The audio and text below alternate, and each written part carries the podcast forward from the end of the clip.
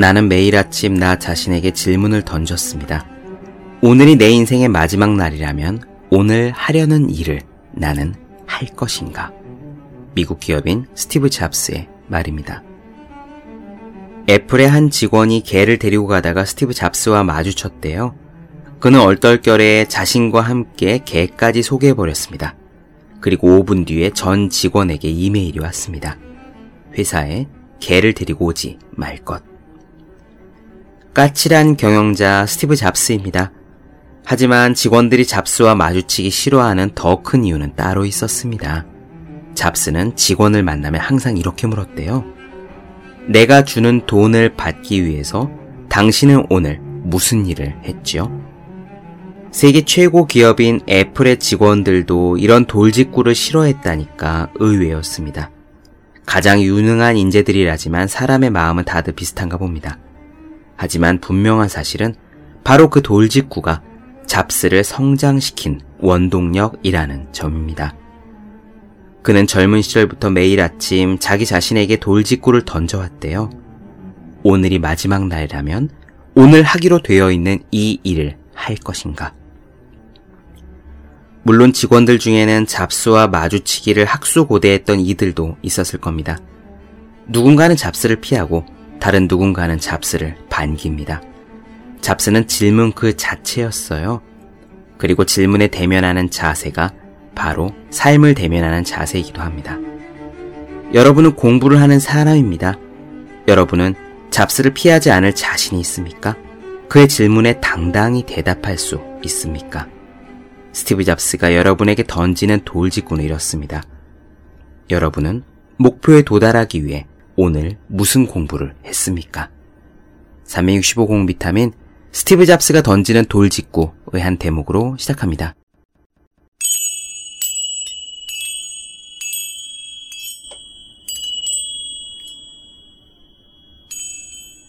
네, 안녕하세요. 본격 공부작업 팟캐스트 서울대는 어떻게 공부하는가 한지우입니다. 우리는 지금 인나미 아스시의 1만 권 독서법을 살펴보고 있습니다. 지난 시간에는 핵심을 잃지 않으면서도 효율적으로 책을 읽는 방법을 말씀드렸죠. 저자는 그 요령의 핵심을 인용에서 찾았습니다. 책을 쓱쓱 빠르게 넘겨가면서 인용할 부분을 옮겨 적고 그 인용문들 중에서 나중에 베스트 한 문장을 골라 자기만의 리뷰를 써봐라 라고 했죠. 그런데 그런 방법에 대한 이야기를 들으면서도 역시 궁금증은 이어집니다.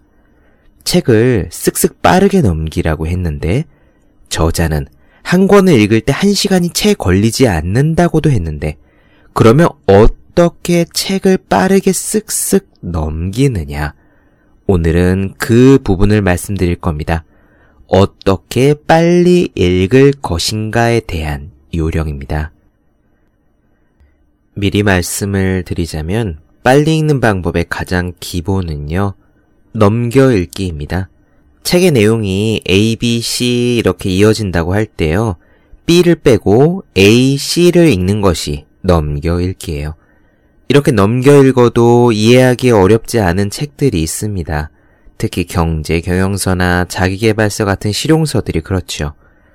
왜 우리가 고등학교 때 외국어 영역 수능 문제를 풀거나요? 토익 시험 문제에서 독해 문제를 풀면 그렇지 않습니까? 지문을 꼼꼼히 다 읽어서는 주어진 시간 안에 문제를 풀지 못합니다. 그래서 몇 가지 요령들이 등장하지요. 첫 문장을 읽고 그 다음에 끝 문장을 읽고 가운데 내용을 추측한다던가 쓱쓱 그냥 넘기다가 however 같은 중요한 전환점이 나오면 그 부분에 주목한다던가 하는 문제풀이의 기술들 말이에요. 인나미 아스시가 독서에서 이야기하는 것도 그렇습니다. 넘겨 읽기를 기본으로 하는 몇 가지 요령을 발휘하면 책 읽는 속도를 훨씬 빠르게 할 수 있다고 하죠. 크게 세 가지 방법이 제시되어 첫째는 머릿말과 차례를 공들여 읽는다. 둘째는 처음과 끝에 다섯 문장만 읽는다. 셋째는 독서 속도를 달리해 가면서 읽는다. 이렇게 하면은요, 확실히 독서 속도가 빨라집니다. 그건 분명해요. 다만 역시 이번에도 당부드리고 싶은 것이 있습니다. 저자의 독서 방식은 기본적으로 독서의 목적이 분명한 독서입니다. 저자의 경우에는 제한된 시간 안에 요지를 파악해서 서평 한 편을 완성하는 것을 목적으로 했겠죠. 여러분들의 경우에도 실용서나 입문서를 읽으면서 그 요지를 단시간 내에 파악한다는 목적이 있으면 이 방법을 써도 좋습니다. 하지만 그런 경우가 아니라면은 무작정 빨리 읽기, 무작정 넘겨 읽기를 추천하지는 않습니다. 어쨌든 빨리 읽을 수 있는 책들이 있고요. 또 독자의 사정에 따라 시간이 촉박해서 빨리 읽어야 하는 경우도 있죠. 그럴 때 어떻게 해야 하는지 오늘의 이야기 어떻게 빨리 읽을 것인가가 도움이 될 수 있을 겁니다. 오늘의 이야기 시작해 볼게요.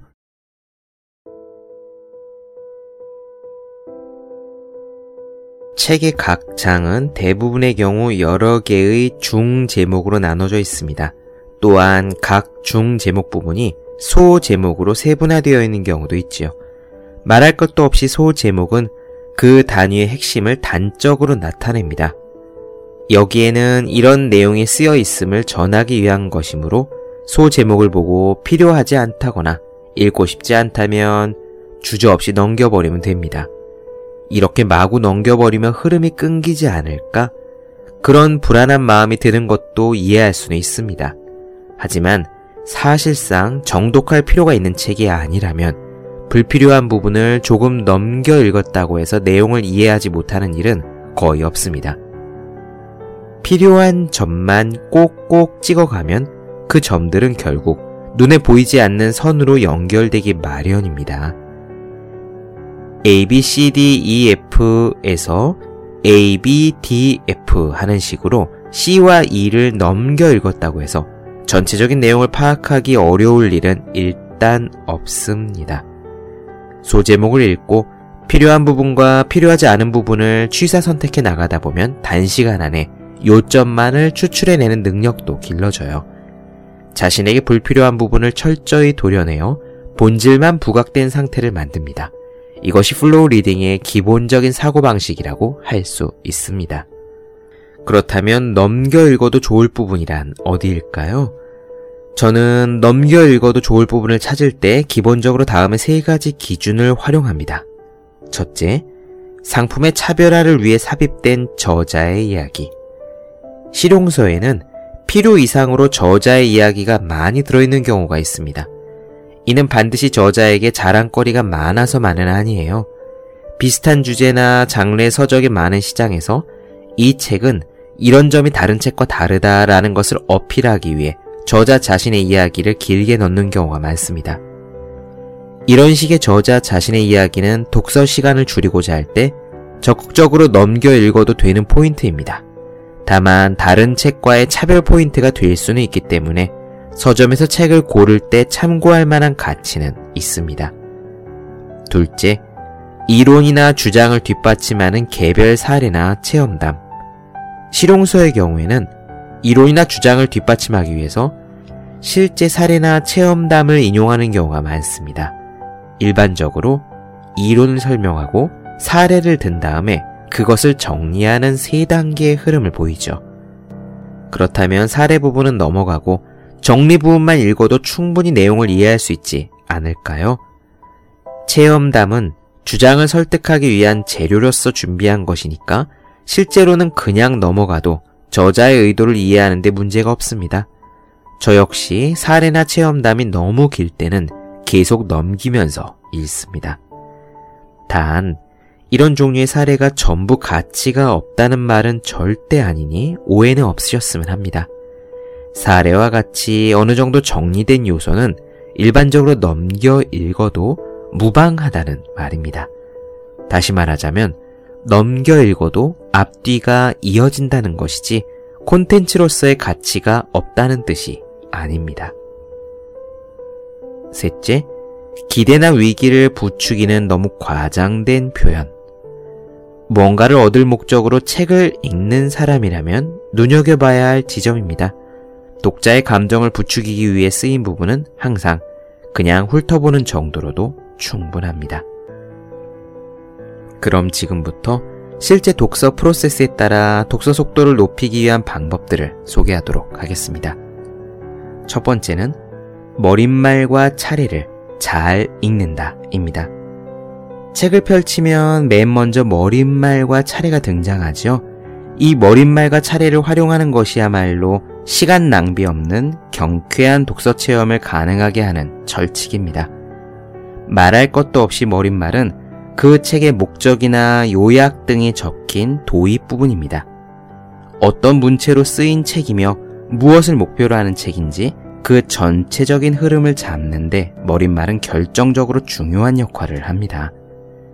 많은 분들이 이미 그렇게 하고 있겠지만 서점에서 책을 사기 전에는 꼭 머릿말을 눈으로 한번 훑어보기 바랍니다. 인터넷 서점에 미리 보기에도 머릿말을 읽을 수 있도록 해놓은 책이 많습니다. 머릿말만 읽어봐도 그 책이 자신에게 필요한지 어떤지를 대략 판단할 수 있지요. 그 결과 자신의 생각과 조금 다르다 싶으면 그만 읽으면 되고 반대로 조금이라도 마음이 움직인다면 읽어볼만 합니다. 이번에는 차례에 대해 생각해 봅시다. 차례는 그 책의 구성을 파악하기 위한 지도이므로 차례를 통해 자신에게 필요한 부분을 짐작하고 가늠할 수 있습니다. 또한 차례를 통해 책의 전체 흐름을 파악할 수도 있어요. 저자나 편집자가 최적이라고 판단한 순서로 구성되어 있으므로 그 차례 흐름만 파악해도 많은 것을 얻을 수 있습니다. 좋은 책의 정의는 사람마다 좀 다르겠지만 기능성이 뛰어난 책은 분명 존재하고 그런 책의 조건 중의 하나로 빼어난 차례를 들 수 있다고 저는 생각합니다. 차례만큼은 여유를 갖고 지극히 정독하기 바랍니다. 두 번째 요령은 처음과 마지막 다섯 줄만 읽는 겁니다. 기계적으로 이렇게 읽는 원칙만 세워도 상당한 시간 단축이 가능하죠. 머릿말이나 차례를 읽어도 어디가 중요한 부분인지 잘 모를 때는 이 방법을 적극적으로 시도해 봅시다. 책의 유형에 따라 다르겠지만 소 챕터의 제일 첫 줄과 제일 마지막 다섯째 줄만 읽으면 대충 어떤 내용인지 그 챕터의 내용을 파악할 수 있습니다. 이것이 가능한 이유는 얼마든지 있겠지만 다음에 두 가지 이유가 제일 큰 것이 아닐까 생각합니다. 첫째, 인간의 뇌는 참으로 신기해서 빠진 부분을 자동으로 보충하는 능력이 있습니다. A와 C의 순서를 읽으면 아마 그 사이에는 B가 쓰여 있겠지 하는 식으로 머리가 예측할 수 있는 것이죠. 물론 이것은 예측이니만큼 빗나가는 경우도 있겠지만 그리 걱정할 필요는 없습니다. 왜일까요? 그것은 다음의 이유와 관련이 있습니다. 경제 경영서나 자기개발서 같은 무언가를 해설하는 콘텐츠는 많든 적든 간에 다음과 같은 형태를 취합니다. 초반에는 테마나 주장을 제시하고요. 중반에는 그 테마를 전개시킬 사례, 주장을 뒷받침할 근거를 제시합니다. 그리고 종반에는 사례나 근거를 바탕으로 다시 한번 테마와 주장을 확인하지요. 그렇기 때문에 중반에 삽입된 사례를 전혀 읽지 않고 건너뛰어도 저자가 이 책에서 말하고자 하는 바가 무엇인지 그 주장을 이해할 수가 있습니다. 또한 각 문단의 마지막에는 다음 문단에서 말하고자 하는 내용을 미리 소개하고 있는 경우가 많아요. 따라서 다음 문단의 초반을 훑어보기만 해도 비교적 용이하게 책의 전체적인 흐름을 잡을 수 있습니다. 이렇게 읽어도 문맥이 분명하게 이어지지 않을 때는 그때서야 중반을 훑어보아도 충분합니다. 중반을 훑은 후에 다시 초반과 종반의 다섯 줄을 확인해 보면 그것이 자기에게 필요한 부분인지 아닌지를 판단할 수 있을 겁니다. 각각 다섯 줄을 읽고 여기는 중요한 부분이다 라고 느꼈다면 다시 한번 그 맨 첫 줄부터 꼼꼼히 읽으면 됩니다. 이것이 넘겨 읽기의 요령이죠. 책은 순서대로 읽는 것을 전제로 하여 만든 콘텐츠지만 반드시 일직선으로 읽을 필요는 없습니다. 빨리 읽고 싶은 사람은 초반, 중반, 후반의 순서가 아니라 초반, 후반으로 읽어도 상관없습니다. 그래야 자신에게 필요하지 않은 독서 시간을 단축함과 동시에 가치 있는 부분을 건너뛰게 되는 실수도 최대한 줄일 수 있지요. 세 번째 방법은 리듬을 바꾸어 읽는 겁니다. 먼저 책을 읽을 때 자신이 가장 편하게 읽을 수 있는 일정한 리듬을 찾아내야 합니다. 이것은 일상에서 독서 경험을 쌓아감에 따라 저절로 얻을 수 있으니까 그리 어렵게 생각할 필요는 없습니다. 평소에 얼마나 의식하고 있느냐의 차이는 있겠지만 어느 정도 책을 읽어온 사람이라면 그런 리듬이 정해져 있을 겁니다. 그것이 바로 여러분들의 기본 리듬입니다. 이 리듬이 빠른지 느린지는 별로 문제가 되지 않습니다. 느리게 읽는 사람의 문제점은 기본 리듬이 늦은 게 아니라 줄곧 같은 리듬으로 책을 읽는다는 데 있습니다. 일정한 속도를 유지하며 책을 읽으려고 하면 아무래도 진도가 느리게 느껴집니다. 아무것도 하지 않으며 기다리는 시간이 길게 느껴지는 것과 마찬가지로 속도가 단순할수록 그에 따른 초조함은 늘어나는 법입니다. 기본 리듬은 절대 느리지 않은데 왠지 자신이 느리게 읽는다고 느끼는 사람이 있습니다. 그 원흉은 바로 단조로운 독서 리듬에 있습니다. 교과서를 읽을 때처럼 같은 속도로 담담하게 눈으로 문자를 쫓고 있는 탓에 좀처럼 진도가 나가지 않는 것처럼 느껴지는 겁니다. 그런 사람은 완급 조절을 염두에 두고 읽어야 합니다. 좀 더 구체적으로 말하자면 두 가지 패턴 이상의 독서 리듬을 갖는 것이죠. 꼼꼼히 읽을 때의 기본 리듬뿐만이 아니라 1.5배속 정도로 읽는 중속 모드, 2배속 정도로 읽는 고속 모드, 5배속 정도로 읽는 넘겨 읽기 모드 같은 여러 단계의 읽기 리듬을 마련해두면 좋습니다. 독서를 시작했다면 리듬의 gear change를 의식하도록 합니다. 이 부분은 필요 없을 것 같으니까 기어를 바꿔보자. 잠깐, 여기는 뭔가 중요한 부분이 있을 것 같으니 중속 모드로 가자 라는 식으로 자신의 리듬을 자각하면서 완급을 조절해 가는 겁니다. 이렇게 책을 읽으면 독서 체험이 단조로워지는 것을 막고 하염없이 느려지는 읽기 패턴에 빠지는 것도 막을 수 있습니다.